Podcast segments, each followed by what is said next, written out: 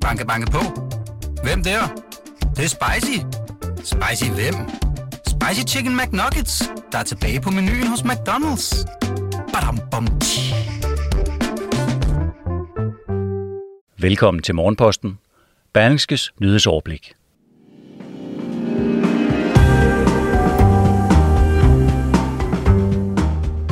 Er tirsdag den 10. august. Mit navn er Morten Olsen, og jeg er klar med det daglige nyhedsoverblik, der giver dig de historier og begivenheder, der former din hverdag. I dag der skal det blandt andet handle om en udskilt reform, der måske er ved at dø en stille død. I hvert fald har politikerne ikke bestilt andet end at udvende den de seneste syv år. Og så beder adskillige økonomer finansministeren om at få lagt den lempelige finanspolitik på køl, for ellers risikerer det at ende med en overophedning. Men allerførst skal vi se på klimaet. For i går kom FN med endnu en rapport om klimaets tilstand, og her måtte man se langt efter de gode nyheder. For eksempel slog rapporten fast, at temperaturstigningerne er menneskeskabte, og vi derfor er nødt til at nå de mål, vi har sat os om at dæmpe CO2-udledningen.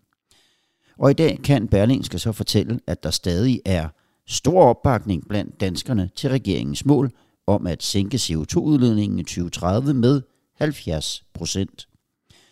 7 ud af 10 danskere er meget eller forholdsvis enige i den danske målsætning, mens kun hver femte erklærer sig uenige. Det viser en rundspørg lavet af Kantar Gallup for Berlingske inden sommerferien. Da Berlingske stillede det samme spørgsmål i september 2019, var opbakningen stort set identisk. Og det er selvfølgelig ikke kun i Danmark, at den rapport vækker debat. I olienationen Norge har politikere fra flere store partier nemlig ikke i sinde at stoppe med at lede efter olie og gas. FN's generalsekretær Antonio Guterres mener ellers, at verdens lande bør stoppe al efterforskning og produktion af fossil energi, og i stedet satse på vedvarende energi. Men Norges fire største partier, det er Højre, Fremskridtspartiet, Arbejderpartiet og Centerpartiet. De ønsker at fortsætte som før, mens flere mindre partier ønsker at bremse eller stoppe søgningen. Det skriver det norske medie E24. Flere økonomer advarer om, at låget er ved at blæse af gryden i dansk økonomi. Det skriver Finans.dk. Årsagen er, at vi er sluppet billigere igennem coronapandemien end ventet, og så har udbetaling af indefrosede feriepenge og hjælpepakker været med til at sætte fod i det økonomiske opsving.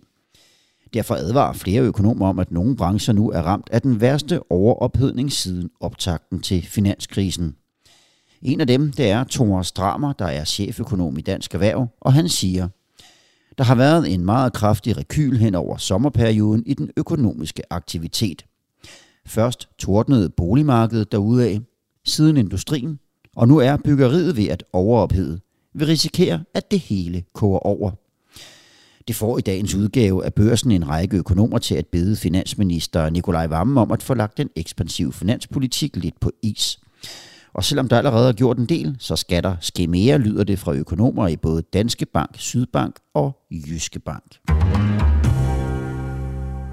Så skal vi til en historie, som får lov at fylde lidt mere i vores nyhedsoverblik, og det er også en af Berlingskes store historier i dag.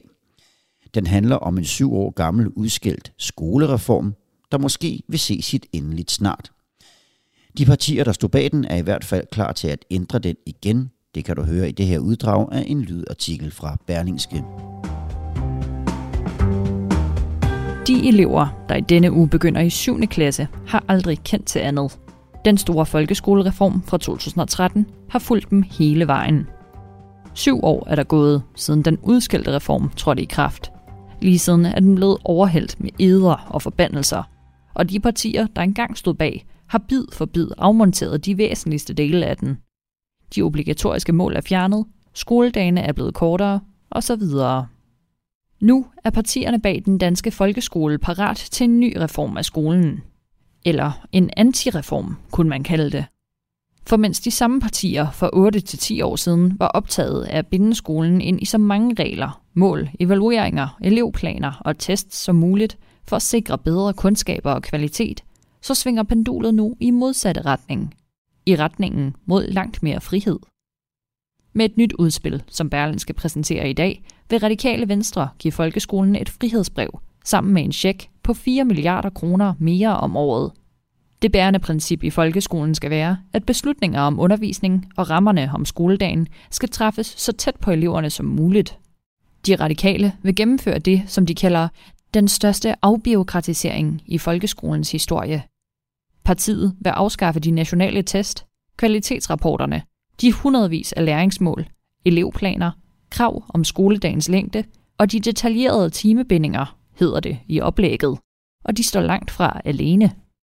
Liberal Alliance, om hvem den radikale leder Sofie Carsten Nielsen i sommer sagde, at hun sagtens kan se et regeringssamarbejde med, er helt på samme linje og vil gøre folkeskolereformen frivillig for den enkelte skole, og i det hele taget lade det være op til skolens ledelse og lærerne at indrette undervisningen. SF vil også give de enkelte skoler langt større frihed og flere milliarder. Et nyt udspil herfra er på vej. Børne- og undervisningsminister Pernille rosenkrantz teil som sjældent udtaler sig særligt konkret, sagde i forbindelse med et frikommuneforsøg, hvor Holbæk og Esbjerg nu får frihed til at indrette skolen under de regler og bindinger, der har været vedtaget i Folketinget.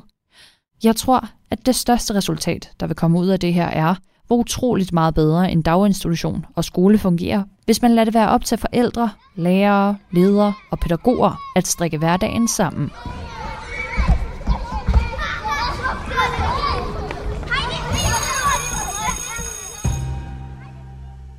Kan lytte til artiklen i sin fulde længde på berlingske.dk eller læse den i dagens avis. Den konservative politiker Nasser Carter er ved at samle penge ind til en retssag imod Danmarks Radio eller en række kvinder, der har beskyldt ham for seksuelle krænkelser og grænseoverskridende adfærd. Det skriver politikken. Oplysningen kommer ifølge avisen fra Kjell Holm, der er kredsformand for de konservative i Sjællands Storkreds, hvor Nasser Carter stiller op. Det er rigtigt, at Nasser har oplyst mig om, at han er i gang med en indsamling til at føre en retssag i kølvandet på de anklager, der kom frem i DR, siger han til avisen. Nasser Carter blev sygemeldt med stress i april måned, efter en række kvinder stod frem i Danmarks Radio og fortalte om politikernes grænseoverskridende adfærd. Men i sidste uge, der gav han igen lyd fra sig på Facebook, hvor han meddelte, at han var tilbage i fin form fra 1. august. Opslaget var ledsaget af et billede af ham selv i bar overkrop.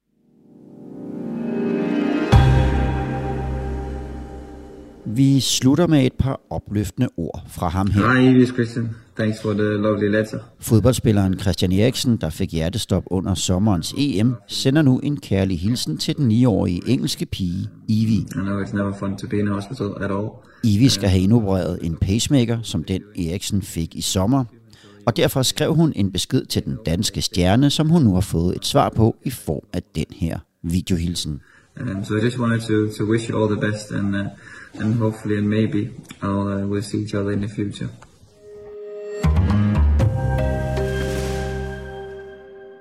Vi runder af med et par kig på dagens begivenheder.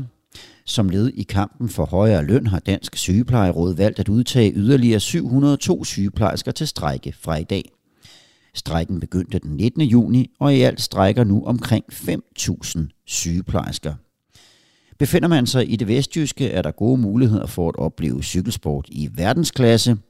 Det danske cykelløb Post Nord Danmark Rundt begynder nemlig med første etape fra Struer til Esbjerg. Løbet slutter lørdag. Det var, hvad jeg havde valgt at tage med til dig i dag. Tak fordi du lyttede med til Berningskes Morgenposten. Hvis du har mod på mere podcast, så udkommer der en helt frisk version af Pilestræde i eftermiddag. Og i morgen der er jeg klar med en ny omgang Morgenposten. Ha' en rigtig god tirsdag.